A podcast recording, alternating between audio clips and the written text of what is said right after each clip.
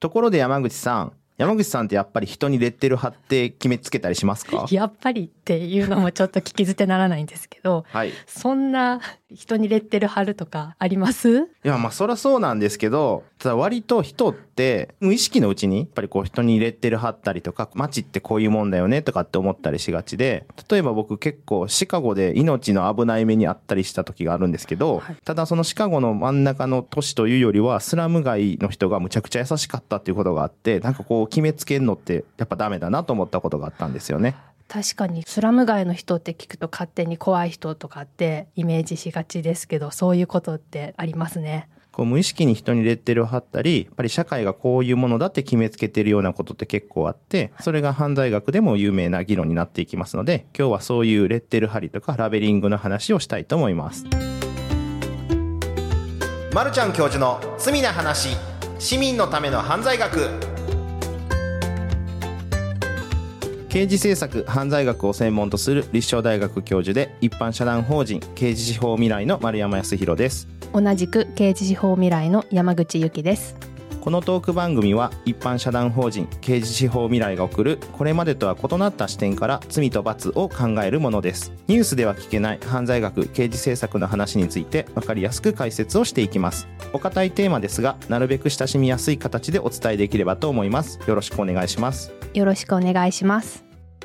レッテルってすごいよく聞く言葉でネガティブな方向に強い言葉っていうイメージがあるんですけど、さっきの丸山先生のスラム街のお話のように確かに知らないうちに人にレッテル貼ったり決めつけたりすることってよくあることですよね。うん、そうなんですこれって犯罪学の分野でも結構議論がなされていて従来からずっとアメリカで犯罪学が発展していく中で実はそういう人の決めつけによっていろんな現象が起きてるんじゃないかっていう見方も出てきてでそれが次の犯罪を生むんじゃないかとかいろんな議論が出てくるんですけどこれって今回なんでこんな話をしたいかっていうと実は18回目の最後の方で映画の「ボーイ A」を取り上げた話の時に人はこういうふうに犯罪者になるんだよっていうのはラベリング論が作っていったような議論の流れなんですけど実は人がこういうふうに社会復帰をするもんだっていうのを決めつけてるのも人なんじゃないかっていうようないろんなラベリング論がどんどんこう発展していく話を18回目ではやったので今日はその元になってるラベリング論の話をしたいと思っています。先ほどからラベリング論という言葉がよく出てきてるんですけどそもそもラベリング論っていうのはどういう理論なんでしょうか？これは一時期ですねむちゃくちゃアメリカでも流行って、まあ、日本でも流行っていくんですけど先にアメリカでは60年代70年代を中心に盛んに議論されていくんですね。で例えば人はこういうものだっていうラベルを貼られることで実は周りがそれを期待してしまうしその人自身もなんならその役割を担っていくように進んでいくっていうような話なんですがこれが出てきた当時っていうのはラベリング論とか理論って言われてたんですけど今もうちょっとこう話が進んでて、まあ、セオリーっていうよりはそういうものの見方を巻き起こす議論だったんじゃないかっていうことが多く言われてます。はい例えばラベリング論を語っている学者ってものすごくたくさんいたんですよものすごく流行ったんでこれアメリカだけじゃなくて日本でもなんですけどただその有名な学者さんってたくさんこの時期いるんですけどやっぱり取り上げて言わないといけないっていうのはハワード・ベッカーっていう人が「アウトサイダーズ」っていう本で言ってるんですけどこの中でとんでもないかっこいい一文が出てくるんですね。これで何を言ってるかっていうと社会集団はこれを犯せば逸脱となるような規則を設けそれを特定の人々に適用し彼らにアウトサイダーのレッテルを貼ることによって逸脱を生み出すのであるってこう言ってんですけど、これ何言ってるかちょっと文字見ないで聞いても、なんじゃそれって思うかもしれないんですけど、この一文の中にこの人どんだけすごいこと言ってるかって言ったら、3つやばいこと言ってるんですよ。今言った一言の中に。で、例えばこれを犯せば逸脱となるような規則を設けって言ってるんですけど、これって自然にあるんじゃなくて、これやったらあかんよって実は人が作ってるんやっていうことをまず言ってるわけです。作られるものだっていうことですね。で、もう一つは、それを特定の人々に適用しって言ってるんですけど、これが全員に適用されてんじゃなくて、ある一定の決められた人たちにセレクティブに適用されてるんだっていうことです。はあで、もう一つは、最後ですね。アウトサイダーのレッテルを貼ることによって、次の逸脱生み出す言うとるんですよ。この一行の中に、三つもやばいこと。やっぱ、ね、天才って、短い言葉の中にすごいいっぱい込めてくるんですけど、まあ、こうありたいですよね。そうですね。天才でありたい。まさかの開始。なんか人が規則を作るところまでは、うん。まあそうだよなっていうところもあるんですけど特定の人々に適用するっていうところが、うん。ちょっともうここで選ばれうん。てる、自分がそれに入るのか入らないのかってすごい重要だし、うんそこに入ってしまうとまた次のラベルを貼られる循環のなんかうん。ベルトコンベヤーみたいなのに乗せられるみたいなことで、一度こうレッテルを貼られると、うん。どんどん上書きされていく感じが怖いなって思いました。でこれせっかくなんでその言った3つの指摘ちょっと説明していこうかなと思うんですけど、例えば自然にあるんじゃなくて人が作り出すって言ってるんですけどこれってね時代とか国とかが変われば客観的に見れば全く同じことしてるにもかかわらず褒めたたえられる時もあればこう逸脱とか犯罪者として違った方向に見られることとかあって例えばですよ。昔でいくと一人の人をこう一途に愛し続けるとか、ずっと好きなんですとか、ずっと愛しているんですっていうのは、ピュアな、純恋愛のようなストーリーで語られる時もあるんですけど、ただね、山口さんなんか、今の年齢になってですよ。まあ何のせいかは言わないですけど、はい。小一の頃からずっとあなたのことが好きだったんですとかって言われたら、えーって思いますね。ち。ょっとえーって思いましたでしょ？なんか一途にずっと愛し続けてた、なんか純恋愛なんじゃなくて、いやいやいやいやってなるでしょ、はい。そうですね。いくら小学校1年生の時に私がその人のことを好きだったとしても,、でもちょっとえーっってなるでしょ、はい。これってだから時代ってこう物の見方。で今で言うとこういうのってほらなんかもうストーカーっていうようなものが考えられるようになってきたり気持ちの表し方とかがちょっとずつ時代とともにですよ。見方が変わってきてでいやこれはちょっとなってこれって実はずっと一人を好きでい続けるっていうその客観的行動は何も変わってないんですけどそれが周りの価値観とかでこう変わっていくもんなので実は同じことやってても周りがこれを犯罪かとかこれはもっと純恋愛だって周りが決めてるんじゃないかっていうのがこのラベリング論の考え方のスタートなんですよ。確かにこの結婚した相手が小学校の時からうん。好きだったんですっていうのってうん。すごい素敵ってなりますけど、全然そういう結婚相手とかではないうん。同級生にうん。小学校の時からずっと好きですって言われると、うん。そういう感情になっちゃいますね。で、これも次のセレクティブサンクションにかかっていく話なんですけど、実は山口さんも小1の頃からずっと好きだったんですって言ったとするじゃん。今もですよ。はい、はいで、これは和っていう方に行くでしょ？そうですね運命だ運命じゃないかってなね。るでしょ？それが、やっぱりこう、人によっていろいろ変わっていくんじゃないかっていう、実はもうちょっと深い話をしていくと、セレクティブサンクションって、なんか、例えばですね、超優秀な A 君で、ものすごく毎回先生から褒めたたえられて、クラスのみんなからわーって盛り上げられてる A 君と、常に不良で悪いことばっかりする B 君が、全く同じ日に全く同じ宿題をやってこなかったとするじゃないですか。その時に先生が全く同じ怒り方するか、注意をするか。で、客観的にはそう見えてもちょっと微妙に A 君と B 君で対応違うんじゃないのっていうことが起こり得るんじゃないっていうのがこのセレクティブサンクションなんですけど、そんなことあります？経験で。ありますね。小学校の時とか私はうん割と優等生だったので、なるほどね。忘れ物をしても隣の人に見せてもらってねって言われるくらいだったんですけど、うんちょっと遅刻してきたりとか、うん友達と喧嘩をばっかりするような男子は、うん。忘れ物しただけでうん。すごい怒られて、うん。隣の人に見せてもらうとかいう次元ではなく10分15分ぐらいその子が怒られる時間みたいなのがきついね。きついね。そうね。で、そのセレクティブサンクションはやっぱり何を言ってたかっていうと、実は何をしたかじゃなくて、誰がしたかってとこがポイントになってくるってことの指摘なんです。さっきのハワード・ベッカーのやつって。で、誰がしたかによって周りの人の反応が異なる可能性がある。これがセレクティブサンクションって言うんですけど、こういうのって、例えばまあサンクションに限らずですけど、さっきのね、ずっと好きやった話でも変わるみたいに、例えばですよ、耳をすばせばっていうね、たくさんの方が好きな映画があるわけなんですけど、はい。あれってなんかこう、ピュアな恋愛ストーリーがずっと繰り広げられるんです。で、あれの出会いって何やったって言ったらさ、主人公の女の子がですよ、借りていく借りていく本の先に絶対借りてるやつの名前が載っていて、はい。これ誰やねんって気になってて、はい。実はなんかね、同じクラスの男の子が、話が進んでからわかるんですけど、実はずっと好きで、こいつが読みそうな本を片っ端から借りてって、で、近づくことしてたっていう、これ見方によってはなかなか、えっていうとこなんですけど、あれはほら、なんかピュアな恋愛話として、まあ彼だから許されるというか、はい。むしろ彼だからウェルカムされたというか、っていうこう素敵な話になっていくんですが、はい。これも、もしかしたらセレクティブサンクションによっては、えーっていう風にとらわれることもあり得るんですよね。ねあのキャラだからすごい美談ですけど違う見た目のうん。キャラだったうんら、うん。ホラーになっちゃいまっていすよね。う時もあり得るでしょ。で、まあ、これはちょっと冗談のような話なんですけど、もう少し真面目な犯罪に関する話でいくと、同じ行為であっても、通報されやすい人と通報されにくい人とか、職務質問されやすい人とされにくい人みたいなって違いが出てきてて、これ結構セレクティブサンクションで言われる大問題なとこなんですけど、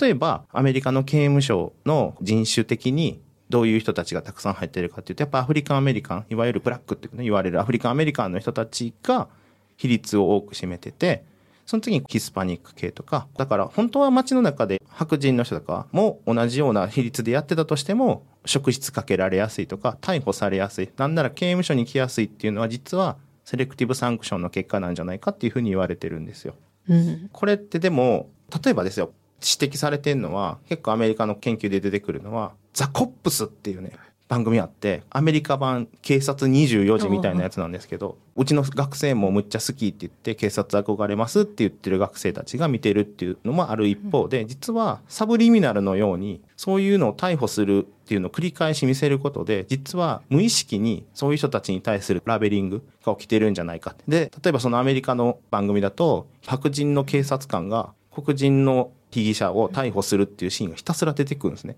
っていうのが繰り返されると、こういう人たちってこういうことするんじゃないかっていう植え込まれてったりとか、で、日本でもなんかそういう一定限られた犯罪類型をずっとこう放送することで、そういう偏見が生まれてしまうんじゃないかって言われるような指摘もされてるんですこれがなんかこう、セレクティブサンクションにつながっていくみたいな話ですね。確かに怪しい人ってそういう警察24時みたいなのを見て植え付けられてるし職質される人って決まって同じ人が何回もされたり、うん、されない人はされなかったりとかなんでだろうと思ってたんですけどそういう理論が後ろにあって。ちなみに山口さんって人生どれぐらい職質されてます？ゼロ回ゼロ回なんすか？パトカーとかにガン飛ばしたら、職質されるって聞いたことあるので、うん、やってみた一回 おもろいやんほんで？じゃあ見てみたんですよ、うん、そしたらウィーンって窓が開いて、うん、気をつけて帰ってください。ウィーンっていう。それでも気使うてくれて困ってる人やと思って一応声かけてみて、で助けてくれっていうか試さはったんじゃない？むっちゃいい警察の話やん、それ。そうですね。うん。なんかちょっと職質されようとしたことを。されてみたいなって。はい。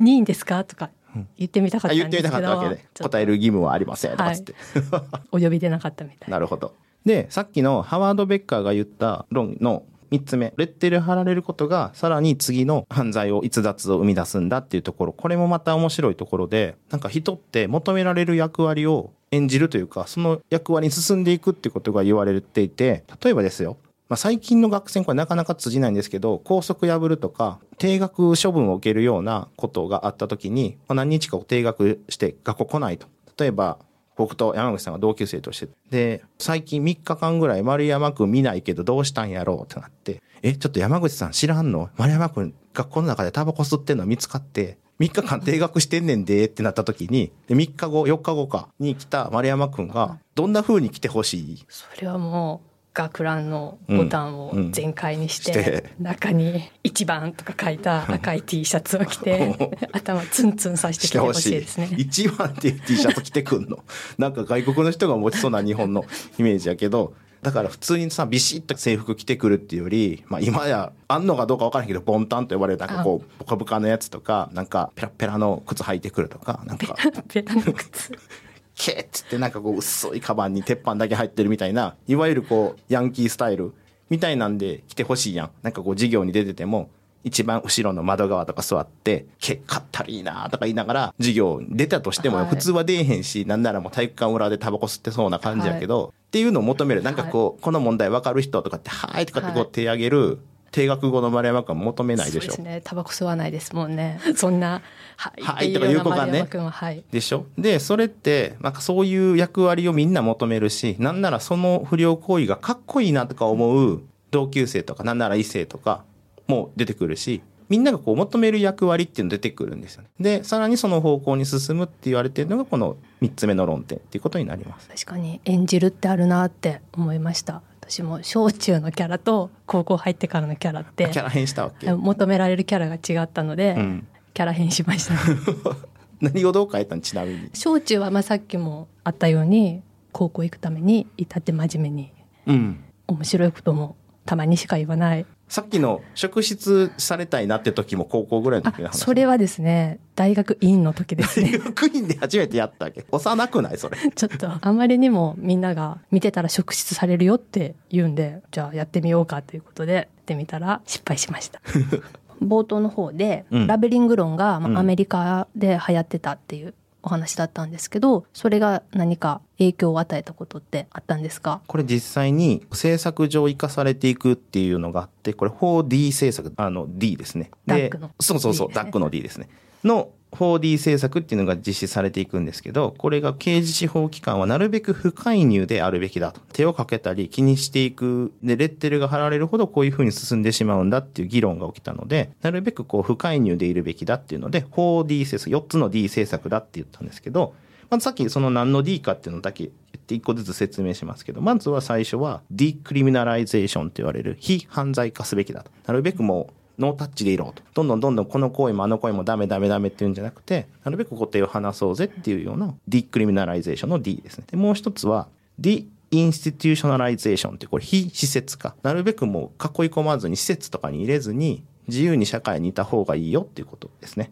で、三つ目が diversion。これ日本語ではダイバージョンって言われるやつなんですけど、これもなるべくなら早い時期にもう刑事司法のルートから外してしまえっていうのがダイバージョンって言われるやつで、で、最後はデュープロセス。まあ、法学部の学生ならよく聞く適正手続きなんですけど、まあ、一個ずつこう話していくと、このラベリング論が流行る時期って、ちょうどアメリカでもこの後日本でも来るんですけど、社会復帰思想というか、人に丁寧に、犯罪をやる人にも丁寧にすると、より再犯防止に役立つんじゃないかとか、人道的にどんどん進んでいく時期なんですよ。これは今までの厳罰化とか、非人道主義、劣悪な環境に入れておけみたいな時代からは進んだんですね。うん。進んだんだけど、あれもこれも手をかけて、丁寧に接するべきだ。それはその通りなんだけど、ただ、この時の社会復帰思想と同時に、メディカルモデルっていうのも流行っていて、メディカルモデルって基本的に何を言ってたかっていうと、犯罪者は病人だし、犯罪自体は病気だと。だからこれが治るまで丁寧に対応すべきだっていうような、これがさっきの非人道的なものから、より科学的に人道的に進んでいくっていういい一歩を踏み込んだんですけど、ただ、この人がいつ解放されるかっていう話になってくると、病気って医者が治ったって言ったら病気が治ったことになるでしょ？で、この時の病気が治るって再犯しないとか、犯罪行為をしないってことがイコールになってくると、じゃあこの人いつ犯罪しひんのっていうのってこう結構判断難しいじゃないですか。で、これは裏表で丁寧に接しようとすればするほど、この人たちをこう長期に抱え込むことになってしまって、だってこの先に起きる犯罪の判断ってなかなかできないわけじゃないですか。第12回で語った過去のスノーウェルの時にもちょっと語ってるんですけども、この病気がいつ治ったんだっていうのが判断するまで丁寧にしようとするがゆえに、長期間抱え込むっていうような問題が出てきたので、じゃあなるべくそういう抱え込まないでっていう話が同時に進んでたんですね。っていう中で、非犯罪化とか非施設化、施設になるべく入れないでおこうっていうのは、実は丁寧にやってるようで、そっちの道に進めてしまうんじゃないかっていうことを、ラベリング論は指摘したわけだから、なるべくそれは手を出さないと。で、同じ流れなんですけど、さっきのダイバージョン、ディバージョンの D っていうのは、ダイバートってそもそもイメージとしては木の枝が分かれていくイメージなんですよね。で、犯罪が始まって、で、警察があって、で、検察庁があって、で、裁判所があって、刑務所があって、保護観察所ってこう一本の流れの木があったとしたら、枝分かれしていく木のイメージをしてもらって、なるべくなら、最後の最後まで進んでいくよりは、警察の段階で横に流しちゃうとか、検察の段階でも不起訴にしちゃうとか、裁判所でも執行猶予で横に流しちゃうとか、なるべく枝分かれで外に早く出した方が、例えば、あの人、警察に補導されたらしいよとか、家庭裁判所に行ったらしいよとか、少年鑑別所に行ったんだってとか、少年院に行ったんだってとか、刑務所に行ったんだってって、こうなんか進んでいけば行くほど、ここで貼られるレッテルって、刑務所から帰ってきたんですよのレッテルと、家庭裁判所に行ったんですよのレッテルとか、全然違うでしょ。はい。ってなってくると、なるべく早期の段階で横に流した方がいいんじゃないかっていうのがダイバージョン。支援もうん。しないっていう。そう。それが実はまた裏表で、いい面と悪い面この 4D 政策っていうのを引き起こすんだけど、それまで例えばね、良かれと思って介入していたことが、さらにレッテル貼ってしまうんじゃないかっていう議論が起きたわけですよ。ってことはですよ、夜のゲームセンターを見回る生活指導の先生とか、祭りで無茶してへんかっていうのを回ってくる地元の先生とか、何時やと思ってんねんとかって学生のためを思って、なるべくならそういう絡まれたりとか、もっと年上のやばい人にカツアゲされへんようにとか、こう見守ってくれてる先生なんだけど、それは一方で手をかければかけるほど、あ、なんかあの子、なんか悪さしたみたいよとか、定額受けるようなことをしたみたいよっていうレッテルを貼ることも同時に起きてしまうんで、これ結構議論が起きたっていうことですね。そうですよね確かに良かれと思ってしてくれてるんでしょうけどそこで歩道とかされると一気に不良のレッテルが行くでしょ貼られちゃいますよね。4D 制作以外に、うん。この後ラベリング理論はどのように発展していったんですか？この制作上はそういうふうな運用、さっきの 4D 制作みたいだったんですけど、学術的には、ここからどんどん発展していって、例えば18回目で話してた、社会復帰って何なのかっていうのも人が決めているんじゃないかとか、で、もっともっとラベリングから発展していくって言われてるのが、批判的クリミノロジー、クリティカルクリミノロジーって言われるような、こう、ニューウェーブですね。が来て、実は、やってることは常に同じ行動なのにもかかわらず、人がどういうふうに反応してるか、それによっていろんなものが変わってるんじゃないかっていうような学問がどんどん進んでいくっていうのがあったりとか、でもう一方は、そうやってレッテルを貼られてる側が勝手に貼んなよっていうムーブメントも出てくるんですよ。例えばね、 Black is beautiful とかね、 African American に対する差別をレッテル貼ってんのそのマジョリティだったんですけど、いや、これこそが美しいんだって、お前らが勝手にそういうレッテルを貼んなよみたいなムーブメントができてきたりとか、いや、それを決めてんのはあなたですよねと、なんかよく言われる、ネット上で言われるような、が、もう少しちょっと科学的根拠を持って、で、ただ言いつけるんじゃなくて、それは反作用の問題であって、その現象を決めているのは、他のマジョリティ、マイノリティはこういうふうな活動をしているみたいな研究がどんどん進んでいくっていうのが、ラベリング論からガーンと発展していくっていうのが面白いとこなんですよ。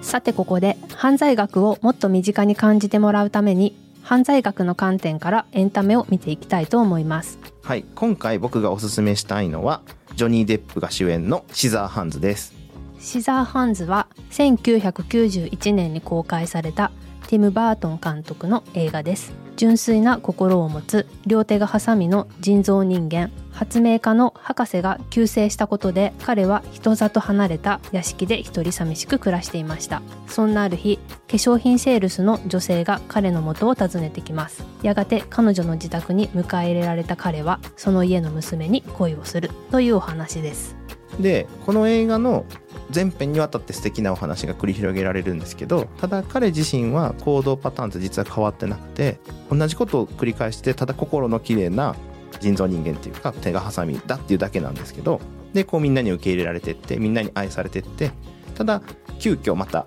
みんなにこう怖がられたりとか噂が流されてしまってで彼自身はそんなに変わってないにもかかわらず周りが受け入れたり排除したりっていうようなこう繰り返すっていうようなまさに本人は変わってないんだけど周りが決めつけていくっていうようなものの代表作かなと思いますね。きっかけはちょっとハサミが当たって傷つけちゃったことだったと思うんですけどあれも手がハサミじゃなかったら何事もなく変わることなかったんだろうなっていうのを思いました。